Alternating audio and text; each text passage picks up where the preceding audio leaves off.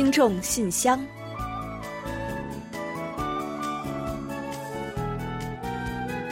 分享最新动态，聆听您的心声。听众朋友们好，我是李璐，欢迎您收听《听众信箱》节目。听众朋友大家好，我是婉玲，非常高兴呢，又时隔一周准时跟大家相会在这里了。最近呢，正值换季啊，这要是在往年呢，很多人总会得个感冒什么的，也包括我自己。但是呢，今年很多人都说这个感到换季病是明显减少了。那不知道我们的听友们有没有同感呢？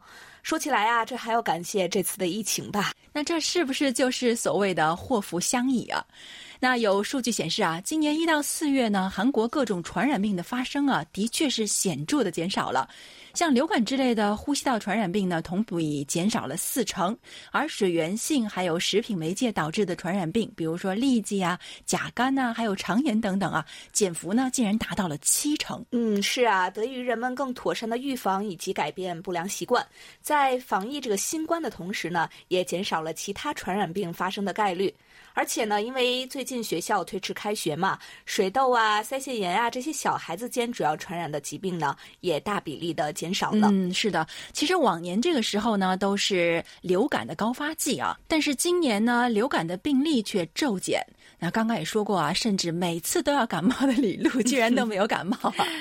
而且呢，连预警呢，也较去年足足提前了十二周就被解除了。什么结膜炎之类的春季高发眼疾也是大幅的减少了。嗯，总之呢，因为减少了和他人的接触，也减少了各种传染源干扰的机会，所以啊，传染病发生几率呢大大减减少了。嗯，所以啊，看来真的是，即使疫情结束，还是有必要把现在的这些好的预防措施继续下去的。好了，接下来呢，就让我们一起来打开今天的听众信箱，看看都有哪些精彩的内容要跟大家一起分享。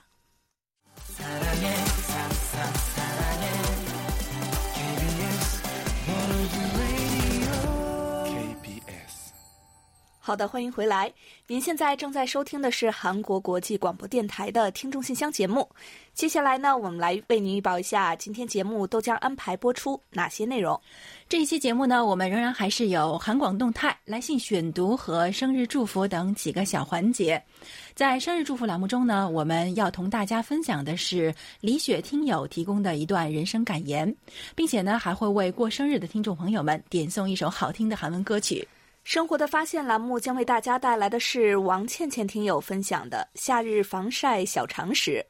在随后的专题讨论环节中，我们将和大家继续就本月话题如何改善高危职业待遇进行最后一轮的探讨。另外，在有问必答栏目中啊，易贤将回答卢焕丽听友有关韩国网络直播现状的问题。在节目最后呢，是点歌台栏目，我们将送出王丽听友点播的歌曲。好了，节目呢，我们就先预告到这里，欢迎您继续收听。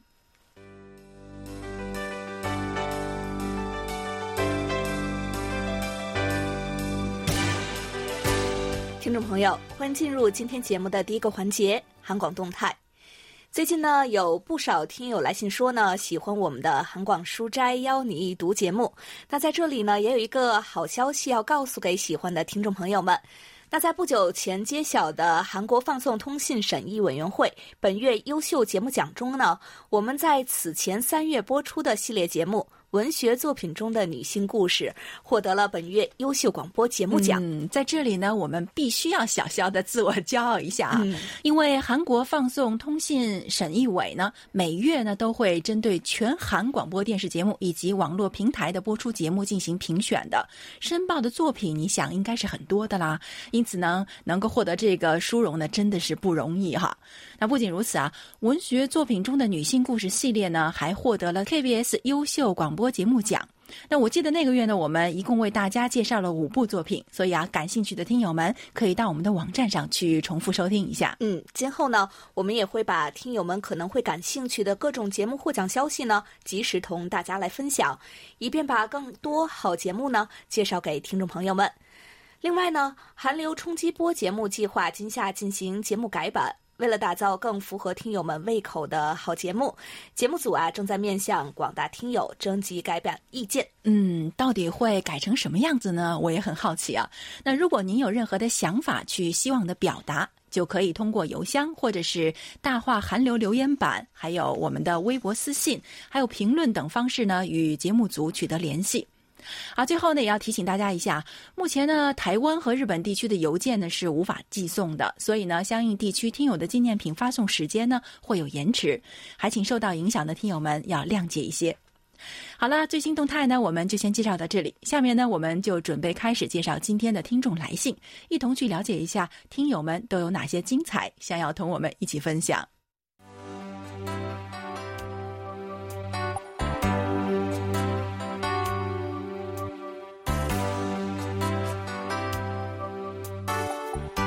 听众朋友，现在是来信选读时间。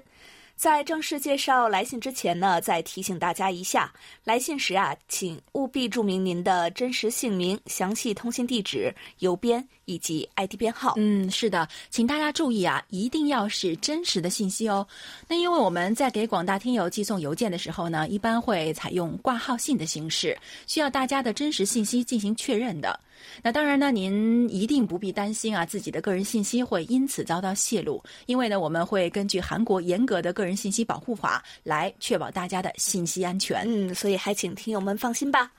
另外呢，在这里我们还要感谢两位听众朋友，一位呢是台湾的李成南听友。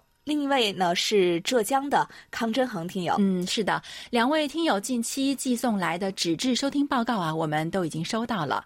随信一同寄来的呢，还有吕成南听友分享的一张他台的收听证明卡，另外呢，还有一张非常精美的鼠年新年邮票。这份沉甸甸的心意让我们很感动。此外呢，康真恒听友呢希望得到 QSL 卡的留言，我们也都看到了，随后会一同寄出的。最近呢，邮路都有耽搁，还请您呢耐心等候一下。哦，对了，您在收听报告上还盖上了自己亲手刻的这个橡皮章，上面写到“收听报告”四个字，我们呢也都看到了，很是精巧，要为您点个赞。嗯，非常的心灵手巧哦。另外呢，我们还获悉呢，浙江已经开学了，在此呢也祝您学习生活一切顺利愉快。感谢两位听友。好了，接下来我们就来分享一下今天的第一封来信吧。嗯，好的。今天的第一封来信呢，来自中国广东的丁胜听友，他这个是一封随收听报告一同发来的一封短信，我们呢来给大家介绍一下。他说：“致敬爱的广播人，我是中国大陆的广播收听者，希望这份收听报告可以对柜台改善世界各地收听效果和普查信号覆盖质量有所帮助。”与此同时，我希望这份收听报告能得到柜台核实，并希望柜台能够给我签发广播收听证明卡，以证明我的收听和鼓励我继续对柜台的广播信号进行收听报告。祝柜台节目越办越好。好的，在此呢，谢谢丁胜听友的热情反馈啊。呃，近期呢，除了这份随邮件一同寄送来的收听报告之外呢，我们还另外收到了您五月二十日反馈来的另外一份在线的收听报告。呃，不过呢，在这里啊，也和您反馈一个小问题啊，就是呢，我们发现您随邮件一同发来的收听报告截图中呢，收听效果部分打分是很正常的显示了。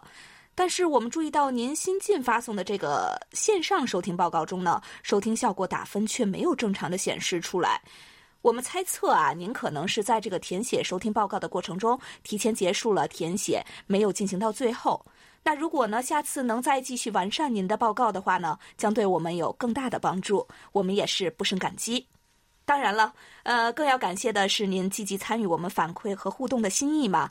所以呀，我们自然呢也会为您赠送一份写有您反馈信息的收听报告。那就像您说的，既是一份证明，更是一份感谢。哦，对了，在这里呢也再给您个小贴士吧，就是呢在您填写完线上收听报告的最后一步，您呀可以自行打印我们的电子版收听证明卡。如果您喜欢的话呢，也可以进行珍藏。好，再次感谢丁胜听友，期待您的再次来信。好的，非常感谢丁胜听友的反馈。那接下来呢，是我们的老听友天津的李健写来的一封信。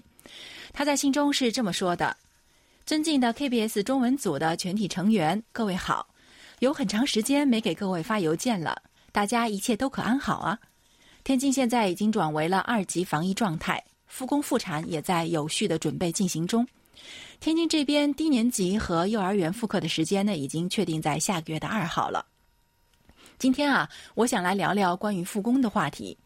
其实这次疫情啊，我觉得大家也都付出了非常沉重的代价。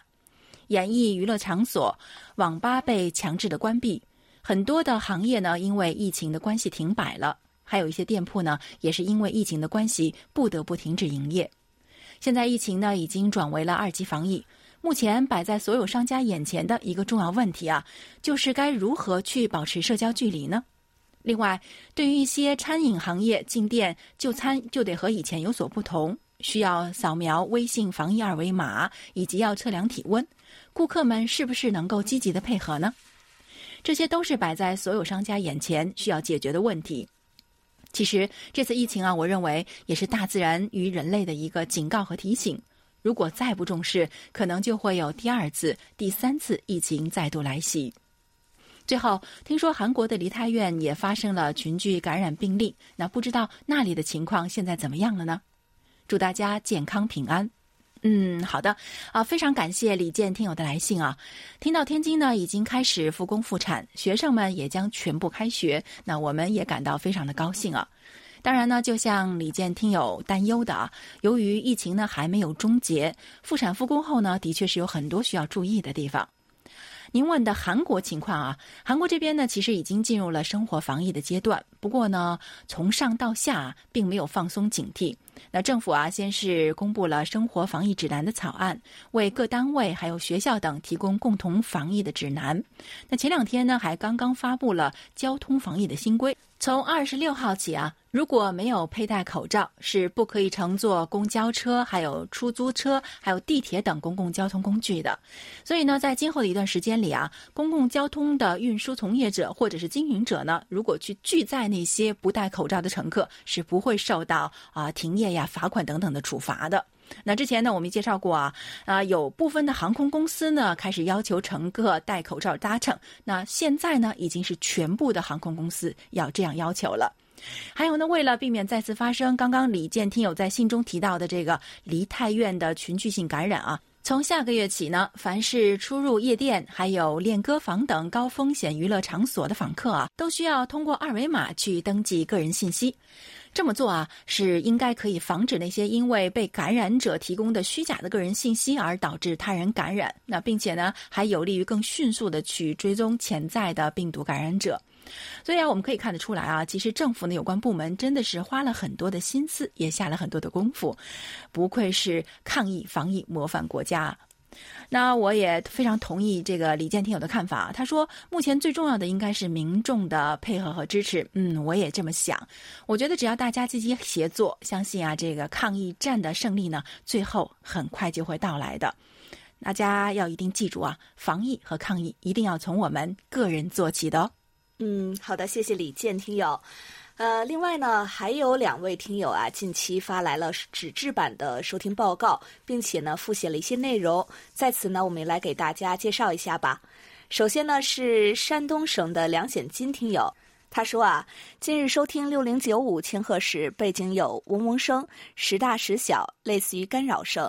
因为之前没有这种干扰声，考虑是附近有干扰源，看来呢，要出去找一下了。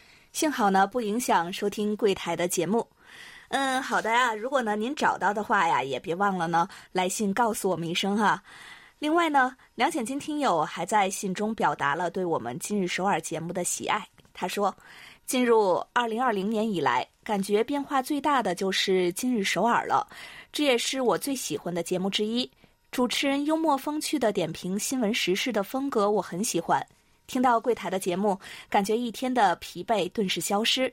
同时，我也感到柜台认真听取听众的意见，不断的优化和改版节目，给你们点赞。谢谢您的厚爱和鼓励。这个好消息呢，坐在我旁边的婉玲啊，听了一定是非常的开心啊。嗯，没错。嗯，因为呢，您既是这个周二和周四今日首尔节目的撰稿人，同时呢，也是周三节目的主持人哈。嗯，是的，是的。所以呢，请允许我啊利用这个机会做一个小广告啊。那我们今日首尔这个宗旨啊，其实就跟我每次节目开始的时候跟大家讲的一样，嗯，是想要带您走遍韩国的每个角落，然后呢，把最真实的、最精彩的韩国送到。到您的耳边。嗯那所以呢，这个节目呢是一个非常有趣的，我觉得很丰富多彩的节目。对希望大家能够多多支持哦，嗯拜托了哦没。错，没错。因为呢，我个人也是非常喜欢这个节目啊，把韩国的社会的最精彩的近期的一些动向呢，都对对对，最及时新鲜的东西，嗯，对，及时分享给听友们。呃，尤其呢，这个梁听友还说了，听了我们的这个节目之后呢，一天的疲惫感都会消失。我想着有如此的神奇功效啊，我们真的是觉得太欣慰了，是不是？嗯您这么一说，我一天的疲惫感也消失了。今后呢，我们也是会继续努力的做好这个各档节目呢，让更多听友呢从我们这里收获信息、收获放松，同时呢也收获慰藉。另外呢，李承训听友呀也发来了一封非常详细的纸质收听报告，并且呢在其他意见栏中呢写下了一段长长的收听效果反馈。他说，KBS 的中文节目制作精良，很喜欢柜台节目的氛围，充满活力且让人放松。然而，柜台的收听效果呢，在我这边真的是不太好啊，不能良好的收听到柜台的节目，听得断断续续，实属一大遗憾。唯一能够清楚稳定收听到的频率呢，也只有早间的九八零五了。呃，听您这么一说啊，我们也是觉得真是太遗憾了啊。那虽然呢，可能有重庆距离韩国比较遥远的因素在，但是呢，想到我们在当地也有这个不少的听众朋友嘛，这个问题呢，还是要好好让负责信号的部门呢了解一下，希望呢能够尽快得到解决，满足当地听友的短波收听需求。另外呢，李承训听友啊，还在信中呢反馈了其他频率的收听情况，也提到说这个有干扰现象，我们呢都注意到了，会一并反馈给相关部门的。还有啊，您反映说我们的网站在您所在地打开速度也比较慢，这呢也给想在网上收听柜台广播的听友增加了一些难度。嗯，关于这个问题啊，虽然呢不太清楚李承训听友个人使用的是什么样的浏览器啊，但是呢，呃，我们的网站呢是首先推荐大家使用这个 Chrome 或者是 Safari 这样的国际通用的浏览器。那如果还不行的话呢，像中国地区的听友呢，可以试一试三六零啊，还有火狐啊等等浏览器。希望呢可以解决问题。那如果您短波和网络收听都不太顺畅的话呢，也可以下载我们的 APP，在手机应用市场中搜索 KBS World Radio，就可以找到我们的两个 APP 了。呃，希望呢可以缓解一下您的这个收听不便的燃眉之急。最后呢，也要感谢李承训听友如此详细的提供反馈，让我们及时了解情况。我们会努力解决问题，希望呢能够让您感到满意。好的，感谢两位听友的反馈和鼓励啊！相信有了各位的反馈，我们的节目一定会越办越好的。接下来呢，是来自山东的王培栋听友写来的一封信，他在信中是这么说的：“韩国国际广播电台中国语节目主持人。”安宁哈塞优，应该说是安宁哈塞优这样的意思，对吧？那很高兴呢，有机会再次给柜台写信和参与有关的话题讨论，并且还能和广大听众相互交流学习。非常感谢韩国国际广播电台这个平台，嗯，谢谢啦。我们也很感谢您的参与和交流啊。他还说，随着时间流逝，二零二零年中国的新冠疫情已经逐步控制，转向好的方向发展。在全国人民的齐心协力下，取得了卓越的防疫成绩。这也正所谓齐心协力，其利断金。虽然疫情有所好转，但是我们还是不能掉以轻心，应该时刻警钟长鸣。疫情不可怕，可怕的是我们不知道该如何面对和解决问题。我们相信，全世界人民一定会战胜疫情，世界也会变得更加美丽。嗯，没错，您说的太对了。新冠疫情呢是全世界人民共同的战役，必须齐心协力。王培栋听友呢还在信中说：“我也多次参加过柜台的话题讨论，能畅所欲言是一件非常愉快的事情。我想毛遂自荐向柜台提供三个话题：第一，你是否赞同公共餐饮使用公筷和公勺？不知道你们对这种做法如何理解？希望大家谈一谈。第二，现代高速发展时代，几乎每个家庭都有自己的小汽车，车子多了会发生堵车和环境污染的众多问题。应该怎样处理堵车和空气污染问题呢？您有什么好的意见？第三是，全世界有近四亿烟民，吸烟不仅对自己身体有害，对我们的环境也有污染，尤其是二手烟。更会危害到他人的身体健康。您对于吸烟和间接吸烟有什么看法？有什么好的戒烟方法吗？以上这三个话题啊，不知道柜台是否会采纳？希望和更多的听众相互交流学习，让我们一起共同进步。嗯，好的，非常感谢王培栋听友提供的话题啊。那其实我们每个月的话题在选择的时候呢，还真的是比较费脑筋的，因为要考虑到很多很多的方面。那关于这一点啊，主要负责甄选话题的李璐应该是更有发言权的，咱们把球踢给他吧。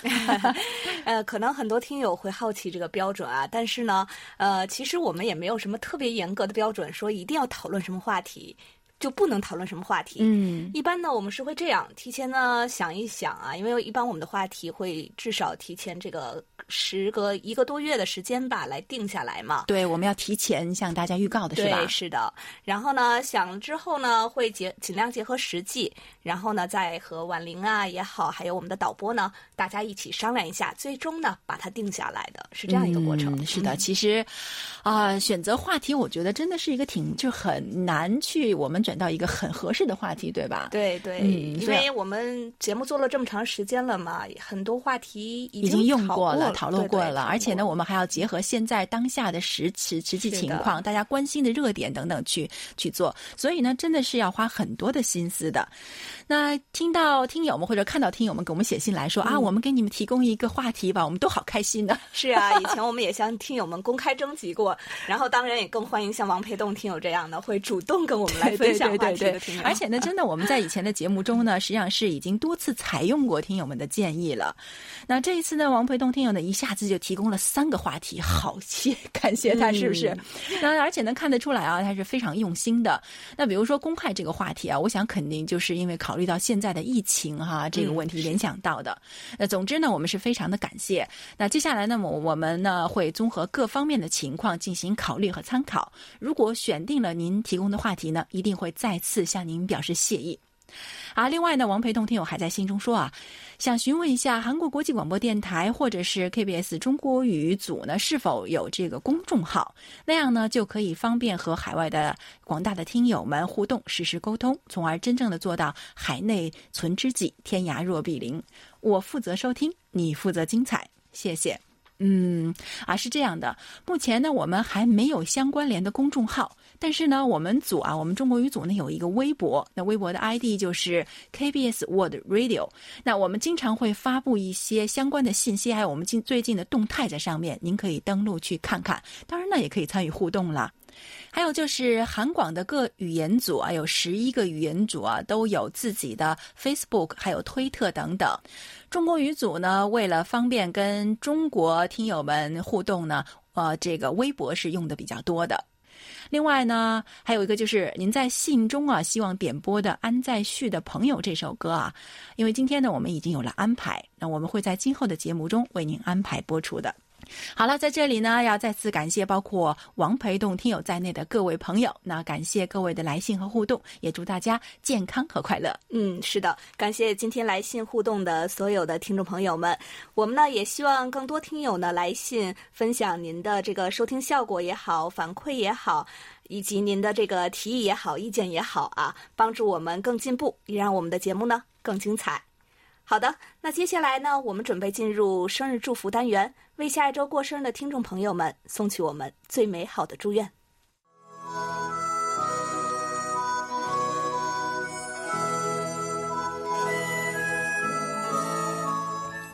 每个生命都是独特且美丽的，组合在一起，共同谱写出了一曲婉转动听的生命之歌。此时此刻，在韩广这个大家庭里。让我们把最真诚的祝福送给您，欢迎来到生日祝福。首先呢，我们送给即将过生日的听友们一段由辽宁省李雪听友提供的人生感言。人生感言：如果开心就笑一笑，如果疲倦就歇一歇。世间没有什么事是放不下的，人活着就是一份自在和洒脱。走得太急，脚累。想的太多，心会累；要求太高，难免会失落；追求太多，难免会不知所措。留不住的就随缘随喜，得不到的就一笑而过。躲不开的就勇往直前。坎坎坷坷人生路，坦坦然然随缘行。坚强一些，勇敢一些，生命之花才会更加美丽。好的，感谢婉玲，也感谢李雪听友与我们分享刚才这段话。我们借着这一段话呢，祝福所有过生日的听众朋友们生日快乐，愿大家呢都能绽放最绚丽的生命之花。接下来呢，我们就把这首由一己演唱的《Wanna Be》送给所有在五月份过生日的听众朋友们，真心祝福你们每天都快乐，每天都有好心情。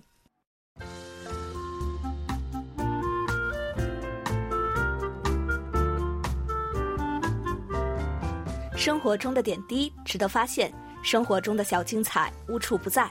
让我们做您的小助手，带您去了解生活中那些您不熟识的小窍门、小秘诀，给您的日常多一点温馨的提示。欢迎大家进入生活的发现。自打入夏以来啊，如何防晒呢，就成了大家最最最最关心的问题了。谁也不想一不小心就被晒成一个黑炭星人。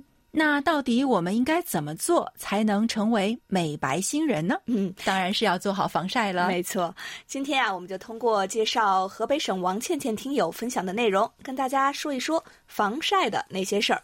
了解了那些事儿以后啊，才能称得上咱们呢懂防晒。嗯，首先呢要了解防晒、隔离还有粉底液的正确的使用顺序。哇，其实我也是一直对这个顺序是傻傻分不清啊，所以今天要借这个机会好好了解一下。一般大家呢对于防晒、隔离这些涂抹的顺序呢都有疑惑，跟我一样啊，主要是担心呢影响防晒能力或者是妆容。那如果要做到两全其美呢？专家呀，美容专家建议了，说是应该用防晒加粉底底妆的这个组合，也就是说，涂抹了防晒霜之后呢，用粉饼或者是散粉上妆，这样呢，既能避免破坏防晒膜而影响这个防晒效果，又能最大限度的不影响妆容。嗯，如果呢必须用上隔离或粉底，可以呢优先考虑涂抹防晒，然后呢再考虑后续上妆的问题。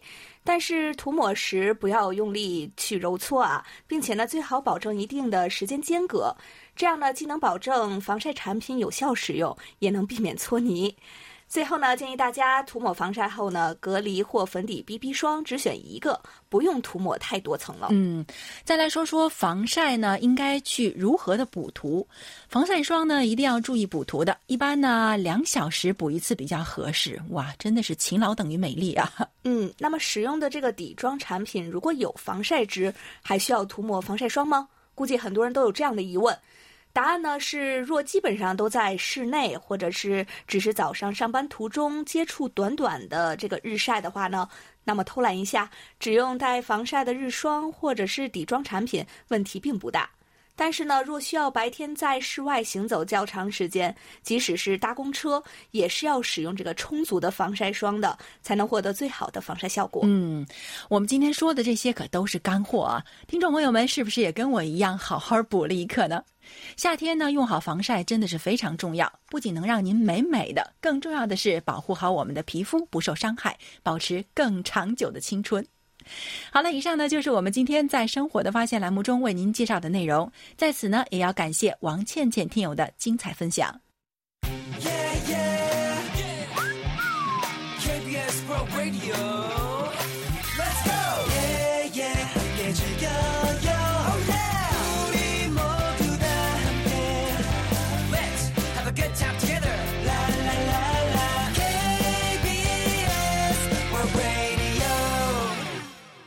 好的，欢迎回来，这里是韩国国际广播电台的听众信箱节目。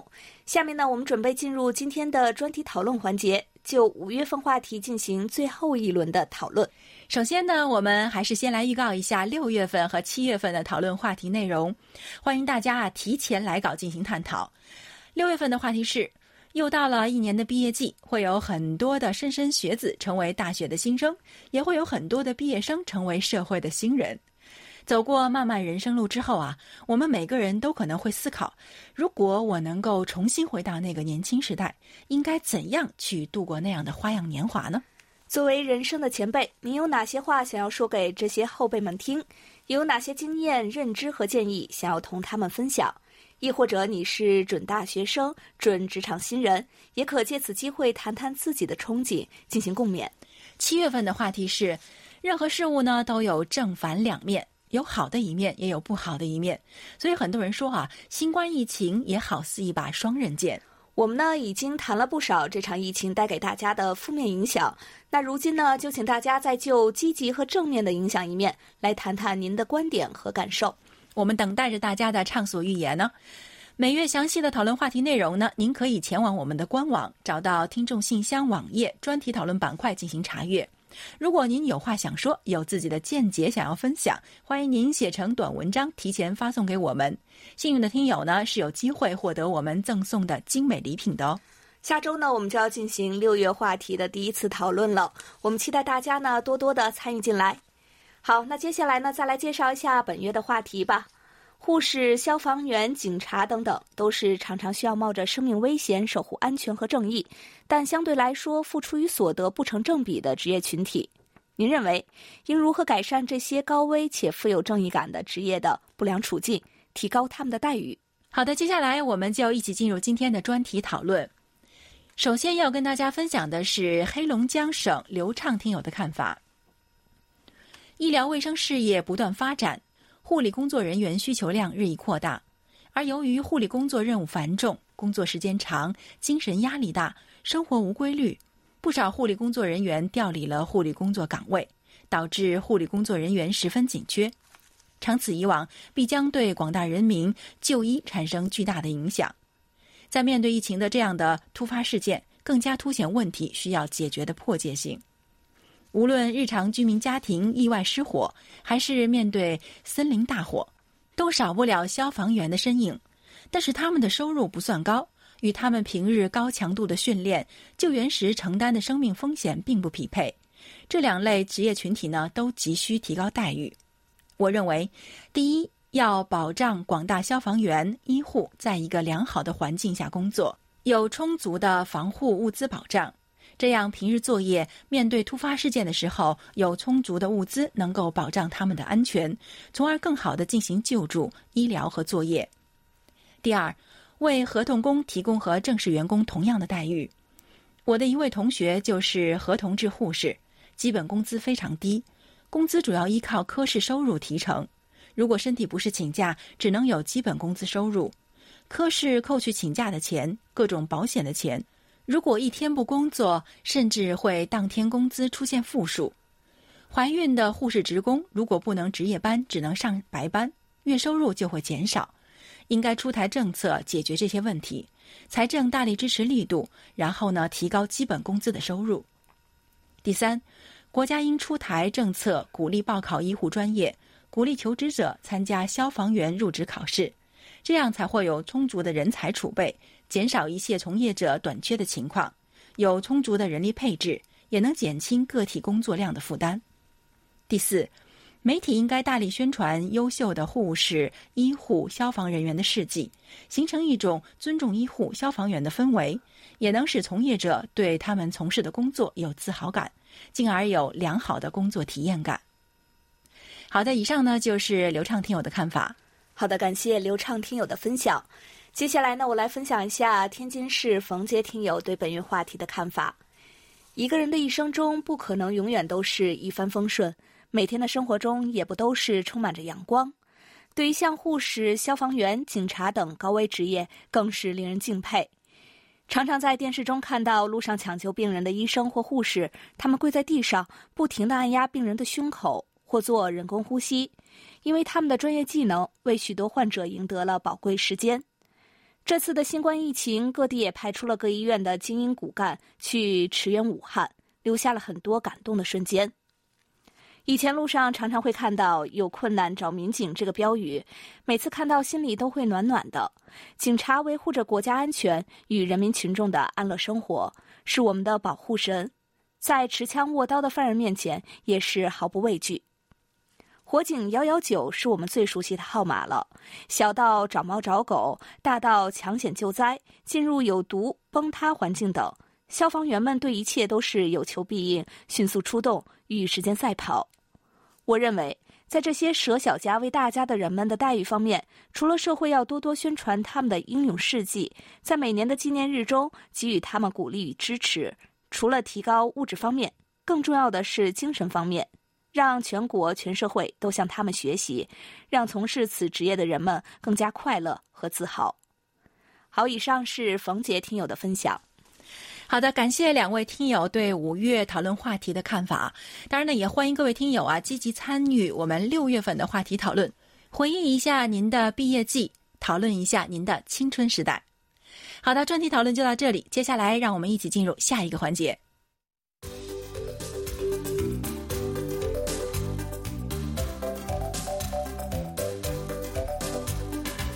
有问必答。今天我们请洪一贤来回答北京卢焕丽听友提出的问题。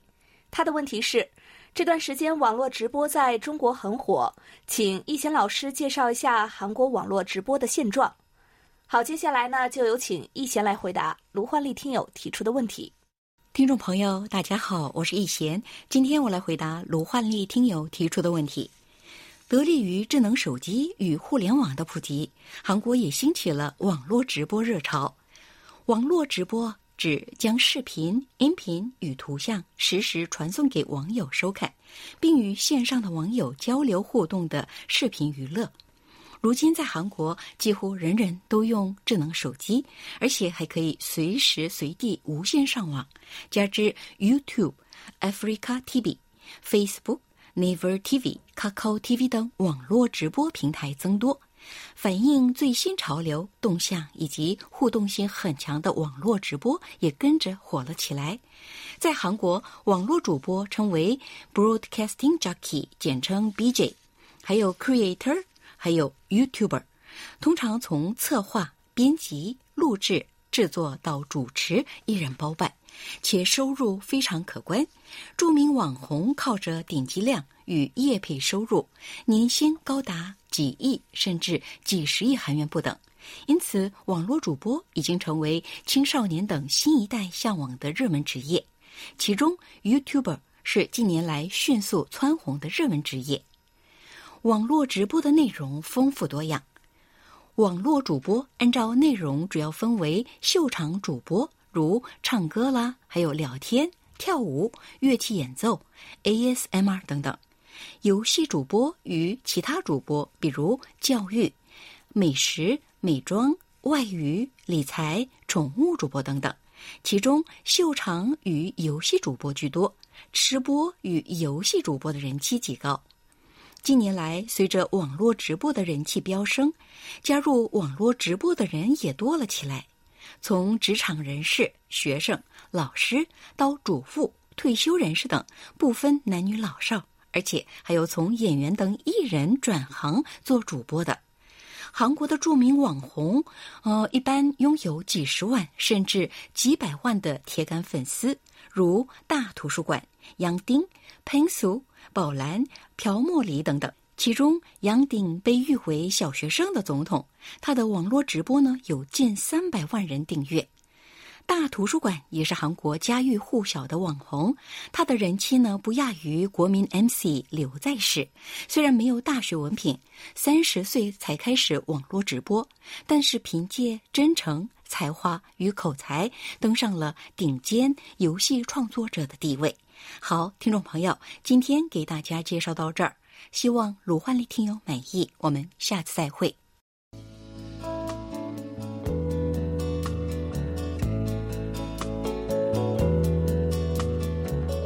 节目最后是点歌台栏目。天津市的王丽听友来信说：“我希望在听众信箱节目里为韩广各位工作人员和广大听友点播一首韩国老歌《冬天的树》，谢谢。祝大家呢健康平安、乐观进取、心想事成。非常感谢王丽听友点歌送祝福啊！在初夏的时节，聆听这首《冬天的树》，应该也是别有一番滋味吧。”还有呢，在播放歌曲之前呢，我们还是要来揭晓一下本期节目的获奖名单。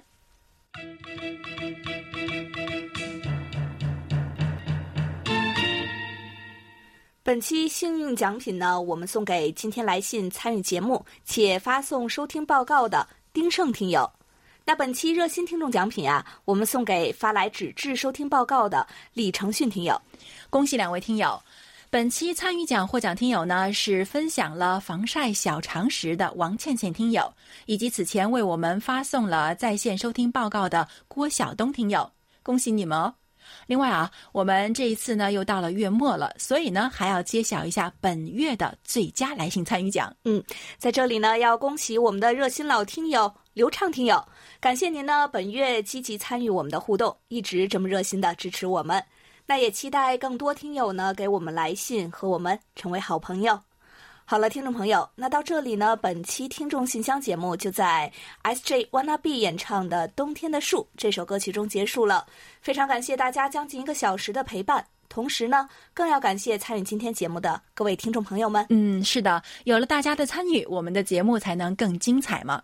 请大家继续给予我们鼓励与支持，多来信，多提宝贵的意见和建议。好了，到这里，我们韩国国际广播电台一个小时的中国语节目呢，也就全部播送完了。